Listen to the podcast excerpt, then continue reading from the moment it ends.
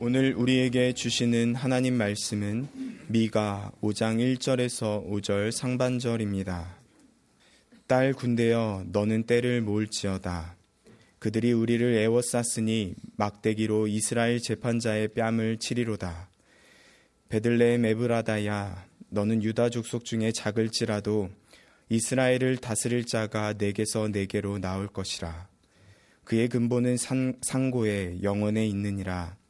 그러므로 여인이 해산하기까지 그들을 붙여 두시겠고 그 후에는 그의 형제 가운데에 남은 자가 이스라엘 자손에게로 돌아오리니 그가 여호와의 능력과 그의 하나님 여호와의 이름의 위엄을 의지하고 서서 목축하니 그들이 거주할 것이라. 이제 그가 창대하여 땅 끝까지 미치리라. 이 사람은 평강이 될 것이라. 아멘. 먼저 성탄의 은총과 평강이 성도님들의 가정과 일터에 충만하시기를 기원드립니다. 일제 강점기에 35년의 짧은 생애를 살았던 소설가이자 시인인 시문 선생의 그날이 오면이라는 시가 있습니다. 그날이 오면, 그날이 오면은 삼각산이 일어나 더덩실 춤이라도 추고 한강물이 뒤집혀 용솟음 칠 그날이 이 목숨이 끊기기 전에 와주기만 할 양이면 나는 밤하늘에 나르는 까마귀와 같이 종로의 인경을 머리로 들이받아 울리오리다. 두개골은 깨어져 산산조각이 나도 기뻐서 죽사움에 무슨 한이 남으오리까. 그날이 와서 오 그날이 와서 육조 앞 넓은 길, 육조 앞 넓은 길은 현재 세종로입니다. 육조 앞 넓은 길을 울며 뛰며 뒹굴어도 그래도 넘치는 기쁨에 가슴이 미어질 듯 하거든 드는 칼로 이 몸의 가죽이라도 벗겨서 커다란 북을 만들어 들쳐매고는 여러분의 행렬에 앞장을 소으리다. 우렁찬 그 소리를 한 번이라도 듣기만 하면 그 자리에 거꾸러져도 눈을 감겠소이다. 시문 선생은 자신이 살고 있는 시대를 밤하늘이라고 표현했습니다. 밤이 되면 까마귀도 쉬어야 하는데 쉴 곳이 없어서 날아다니기만 한다고 합니다. 까마귀는 시인은 물론 그 암울한 시대를 살아갔던 사람들을 뜻합니다. 그래서 그날 조국 광복의 날을 맞이할 수 있게 된다면 종로의 인경, 종로의 인경은 조선시대의 통행금지를 알리기 위해서 밤마다 치던 종인데 보신각 종을 의미합니다. 종로의 인경에 부딪혀 머리가 깨어져도 좋고 자기 몸에 가죽을 벗겨서 큰 북을 만들어 메고는 행렬의 앞에서 울리고 싶다고 노래합니다. 오늘 본문은 그날에 오시는 그분이 태어나실 장소에 대해서 증거하고 있습니다. 미가 선지자는 이사야 선지자와 동시대에 부르심을 받고 활동했습니다. 미가서 1장 1절이 이러합니다. 유다의 왕들 요담, 요담과 아하스와 히스기야 시대에 모레셋 사람 미가에게 임한 여호와의 말씀 곧 사마리아와 예루살렘에 관한 묵시라. 미가 선지자는 유다의 열한 번째 왕 요담과 열두 번째 왕 아하스, 열세 번째 왕 히스기야 시대에 활동했습니다. 미가 선지자가 부르심을 받고 약 20년이 지난 후에 북이스라엘은 사마, 아시리아 제국의 침략을 받고 역사의 뒤안길로 사라졌습니다. 남유다도 멸망은 피했지만 온 나라가 초토화가 되는 시련을 겪었습니다. 고대의 기록에 의하면 히스기야 왕 시대에 아시리아 제국의 사네립 왕은 유다의 46개 성읍을 초토화했다고 합니다. 그때 그래서 유다의 수도 예루살렘도 풍전 등화의 위기에 있었습니다. 그때 하나님의 사자가 18만 5천 명의 아시리아 군인들을 치심으로 국난을 극복할 수 있었습니다. 이처럼 미가 선지자는 북이스라엘과 그 수도 사마리아가 무너지는 것을 목격했고 온 나라가 유린당하는 것도 겪었습니다. 하지만 그것이 끝이 아니었습니다. 장차 유다의 멸망과 성전 파괴라는 엄청난 사건이 남아 있었습니다. 한 개인이나 한 집단이 무너지는 것과 한 나라가 무너지는 것은 차원이 다릅니다. 그런 엄청난 일을 바라보며 미가 선지자는 이렇게 선포합니다. 오늘 본문 1절이 이렇게 증가합니다. 딸 군대여 너는 때를 모을지어다. 그들이 우리를 애워쌌으니 막대기로 이스라엘 재판자의 뺨을 치리로다. 미가 선지자는 유다 백성들을 딸 군대라고 부르고 있습니다. 딸은 연약하지만 사랑스러운 존재입니다. 흔히 딸을 아주 많이 아끼고 사랑하는 아버지를 가리켜 딸 바보라고 합니다. 과거에 아들 선호 사상이 있었습니다. 그때 아들을 좋아했던 것은 아들 자체보다도 그 아들이 장차 가정에 행할 역할 때문에 좋아한 것이었습니다. 그러나 성경에서 하나님의 백성을 딸이라고 부르는 것은 행해야 할 역할 때문이 아니라 사랑스러운 존재로 인함입니다. 반면에 군대는 강한 존재를 표현하는 말입니다.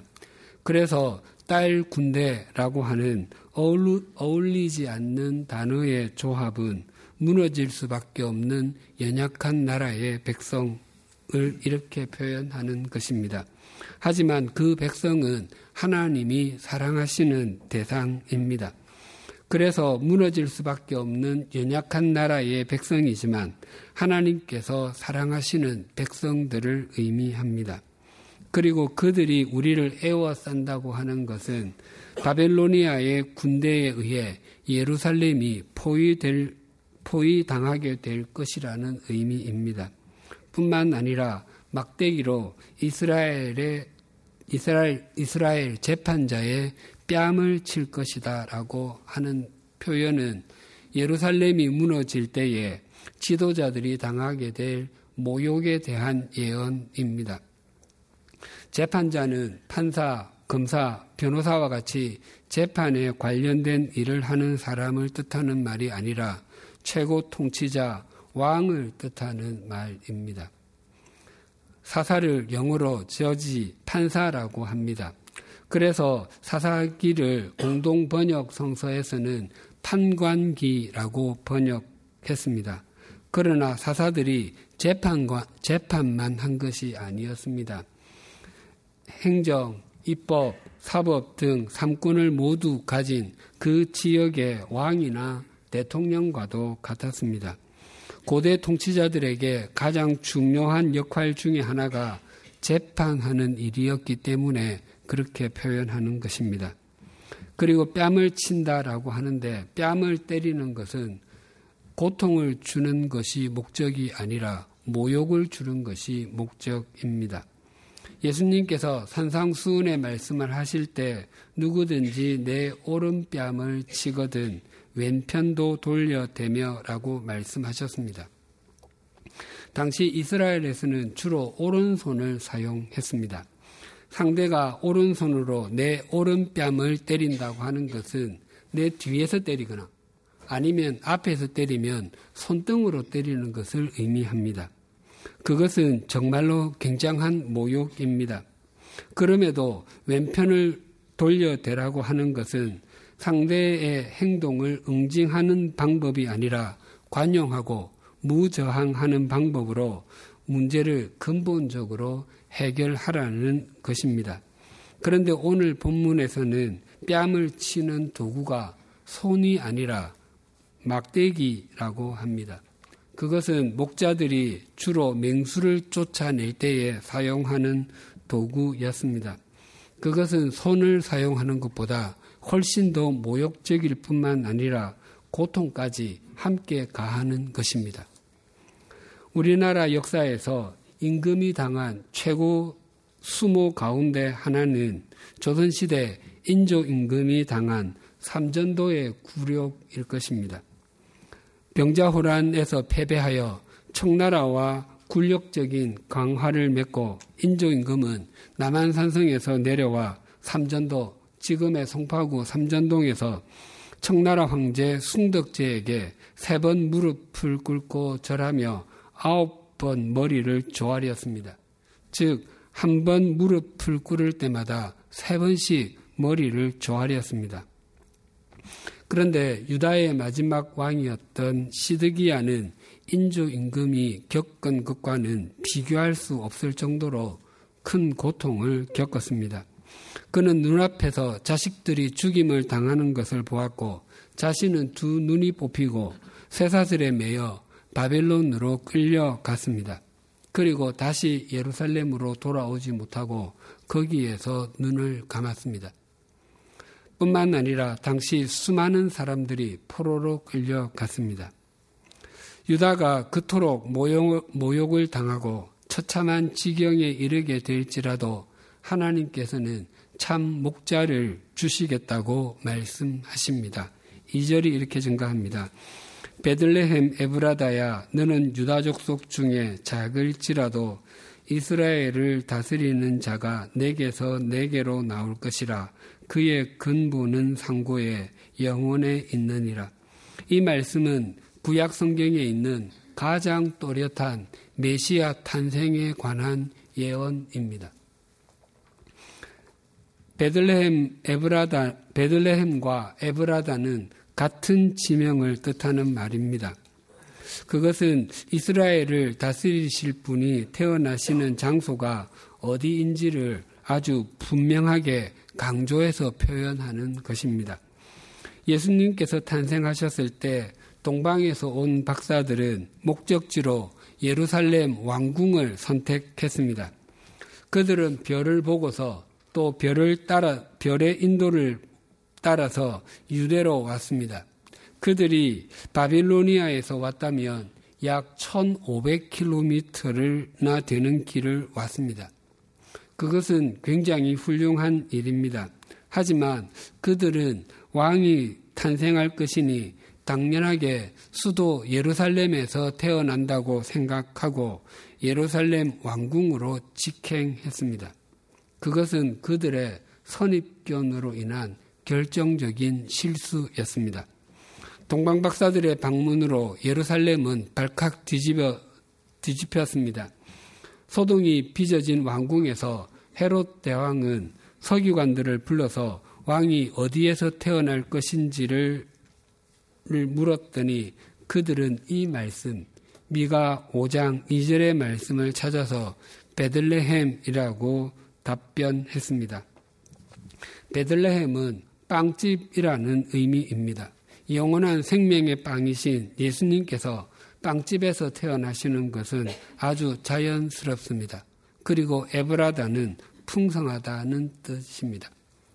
3절이 이렇게 증가합니다. 그러므로 여인이 해산하기까지 그들을 붙여두시겠고 그 후에는 그의 형제 가운데에 남은 자가 이스라엘 자손에게로 돌아오리니 하나님의 백성들이 원수의 압제 아래에 있게 될 것이지만 그것은 그 기간은 영원하지 않고 마침내 돌아오게 될 것이라고 하십니다. 그 결정적인 순간이 여인이 해산, 해산하는 때라고 하십니다.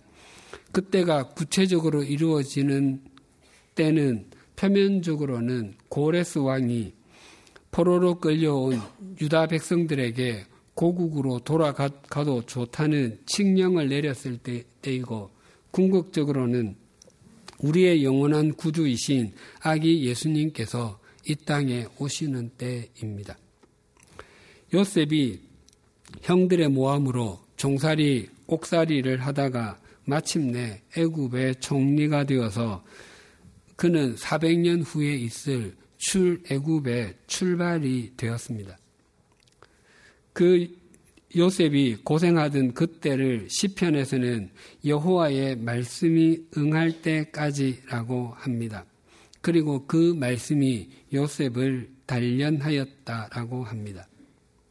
또한 세례자 요한이 주님의 길을 준비하기 위해서 이스라엘에게 나타나는 날까지 빈 들에서 살았다고 증거합니다. 그가 서른 살이 될 때까지입니다. 우리 각자 각자에게도 하나님의 때가 있습니다. 그 때의 길이가 얼마인지 우리는 알지 못합니다. 또한 사람들마다 그 길이는 다 다를 것입니다. 하지만 우리가 매일 하나님의 말씀에 순종하고 주님 안에서 함께 지어져 가는 삶을 살다 보면 우리에게 하나님의 때에 하나님의 역사가 이루어지게 됩니다. 메시아께서 약속의 땅에서 자기 백성에게 어떤 은총을 베풀 것인지를 이렇게 약속하고 증거합니다. 4절과 5절 상반절입니다. 그가 여호와의 능력과 그의 하나님 여호와의 이름의 위엄을 의지하고 서서 목축하니 그들이 거주할 것이라 이제 그가 창대하여 땅 끝까지 미치리라 이 사람은 평강이 될 것이라 메시아는 군사력이나 경제력으로 통치하지 아니하시고 목자가 양을 목축하듯이 인도하신다고 하십니다. 히브리어 성경으로 이 구절에서 가장 먼저 나오는 단어는 서서, 즉 그가 서서입니다. 목자가 서 있는다는 것은 자기 양에 대해서 책임을 다하겠다는 결단입니다. 그리고 그분이 다스리는 지역은 이스라엘만이 아니라 땅끝 온 세상이고 그분이 가져다 주시는 것이 평강이라고 하십니다. 그래서 우리는 어떤 상황 속에 있을지라도 소망이 있습니다. 하나님의 자녀들에게는 절망이 없습니다. 사람들이 주님께서 함께 하심을 깊이 인식하려고 하지 않으려고 해서 절망하는 것이지 주님 안에 있는 사람에게는 언제나 소망이 있습니다. 오늘 본문의 말씀은 예수님께서 이 땅에 오시기 약 700년 전에 주어진 약속입니다. 미가 선지자와 유다 백성들은 신흥 강대국으로 발돋움하여 중동을 서로 지배하려고 했던 아시리아 제국과 바빌로니아 제국의 시달림을 겪어야 했고 전통 강대국인 애굽의 눈치도 보아야 했습니다. 급기야 북이스라엘이 망하여 많은 사람들이 끌려가는 것도 보았고 그 수도 사마리아에 아시리아 사람들이 무더기로 이주하여 하나님의 백성들의 정체성이 흐려지는 것도 목도했습니다. 히스기야 왕의 아들 문하세 왕은 55년 동안이나 통치했지만 그가 행한 악행으로 백성들은 고통을 겪어야 했고 문하세 이후로 요시야 왕 때 잠시 번영을 누리는 누렸던 것을 제외하면 유다는 급격하게 하강 곡선을 거갔습니다. 예수님께서 탄생하실 때까지 그 긴 세월을 시달림과 멸시를 당할 사람들에게 하나님께서 약속하셨습니다. 2절을 다시 봉독합니다. 베들레헴 에브라다야 너는 유다 족 속 중에 작을지라도 이스라엘을 다스릴 자가 내게서 내게로 나올 것이라 그의 근본은 상고에 영원에 있느니라. 이 말씀은 700년 후에 이루어질 약속이라고 했습니다. 700년 후에 이루어질 약속을 주신다고 하는 것은 지금 아무리 삶이 고달프고 힘들어도 그때까지 지켜주시겠다는 약속입니다. 사람의 약속은 약속이 되지 못할 때가 많습니다. 몇 날, 몇 시, 어디에서 만나자고 해도 그때까지 무슨 일이 일어날지 알지 못하는 것이 우리의 인생입니다. 또 무엇을 이루, 이루겠나로, 이루겠노라고 무엇을 또 해주겠노라고 아무리 굳은 결심을 해도 결심이 결심으로 끝나는 경우가 허다합니다. 피조물인 우리는 시간과 공간의 제약을 받을 뿐만 아니라 능력에도 한계가 있고 의지보다 감정에 휘둘릴 때가 많기 때문입니다. 그러나 하나님은 다르신 분이십니다. 그분은 영원하신 분이실 뿐만 아니라 우리의 창조주이시고 전지 전능하신 분이시기 때문입니다. 그분이 약속하십니다. 베들레헴 에브라다야 너는 유다족 속 중에 작을지라도 이스라엘을 다스리는 자가 내게서 내게로 나올 것이라. 그렇다면 예수님은 왜 베들레헴 에브라다로 오셨을까요? 왜 예수님께서는 당시 세계를 호령하던 제국의 심장 로마나 이스라엘의 수도 예루살렘에 오시지 않으셨겠습니까? 그들에게는 지니고 있는 것이 많았기 때문입니다. 그 자신들의 권력이나 물질, 능력, 학식 등 믿을 것이 많았습니다. 예수님은 유다 족속 중에서도 아주 작은 마을 베들레헴 빵집에 오셨습니다. 그 누구도 눈여겨보지 않았던 작은 마을이었습니다. 게다가 갈릴리 나사렛에 살았던 마리아와 요셉이 베들레헴까지 와야 했던 것은 아우구스투스 황제가 내린 호정령 때문이었습니다. 그 명령이 로마 제국과 식민지 전역까지 내린 것이었기 때문에 만삭인 마리아도 예외가 되지 못했습니다. 나사렛에서 베들레헴까지는 직선 거리로만 약 80마일, 128km나 됩니다. 실제로 걸어야 할 거리는 훨씬 더 멀었을 것입니다. 로마 황제의 명령이 아니었다면 그 어떤 남편이 만삭인 아내를 데리고 그 먼 길을 가려고 했겠습니까? 더구나 당시 가난한 사람들에게 교통수단은 걷는 것이 전부였던 때 말입니다.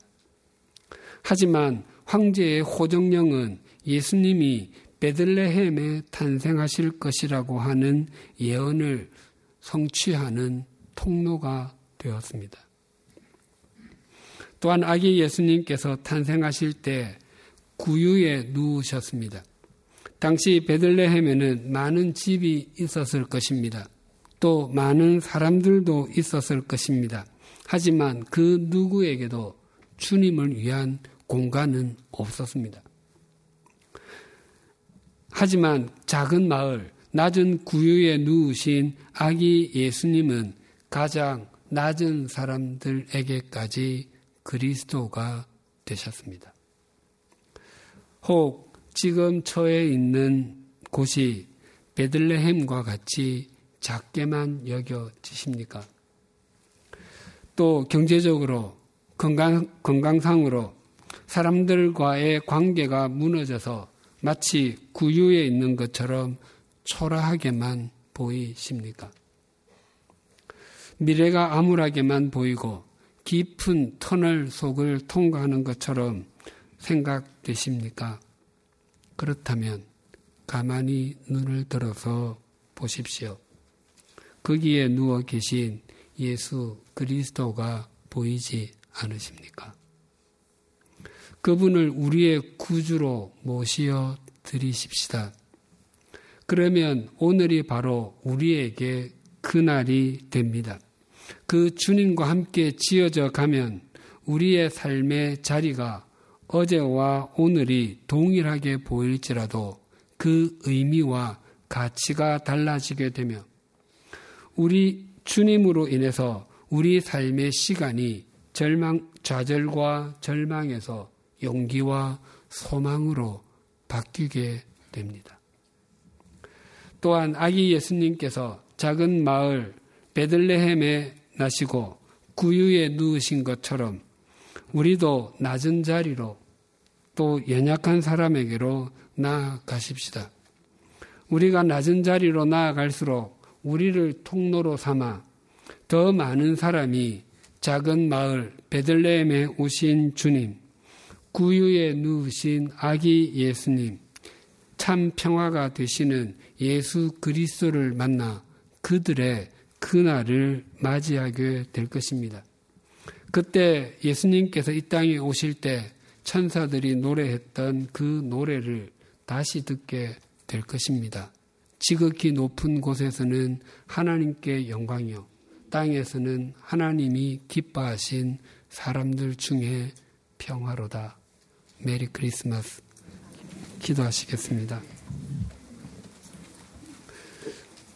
죄와 허물로 인해 영적으로 죽은 존재였었고 절망 속에 빠져 살 수밖에 없었던 우리를 영원히 살려주시고 소망을 주시기 위해서 2000년 전 오늘 이 땅에 탄생하신 아기 예수님을 축하하는 예배를 올려드리게 하심을 감사합니다. 유다 백성들이 아시리아 제국과 바벨로니아 제국 그리고 강대국 애굽의 틈바구니에서 많은 시련을 겪고 결국에는 나라가 망하는 지경에 이르게 될지라도 하나님께서는 유다 베들레헴에 이스라엘을 다스리시는 분, 구주 예수님을 보내어 주실 것을 약속해 주시니 감사합니다. 그 약속이 며칠 후, 몇 개월 후, 몇 년 후에 이루어질 것이 아니라 700년 후에 이루어질 것을 약속해 주시므로 그때까지 지키시고 인도하실 것이기에 그날의 소망을 갖게 해 주심을 감사합니다. 또한 예수님께서 유다 중에서도 작은 마을에 방이 아니라 구유에 누우심으로 말미암아 우리의 삶의 상황이 아무리 어렵고 힘들어도 또한 아무리 긴 터널 속을 걷는 것 같아도 주님은 우리의 위로와 평화가 되심을 보여주셔서 감사합니다. 그 은총을 입은 사람으로서 우리도 낮은 자리로 연약한 사람에게로 나아가므로 그들도 소망과 평화로우신 주님을 만나 뵙게 하여 주시옵소서. 그리하여 우리의 매일매일이 이 땅에 오신 구주 예수님으로 말미암아 성탄절이 되게 하여 주시옵소서. 예수님의 이름으로 기도드립니다. 아멘.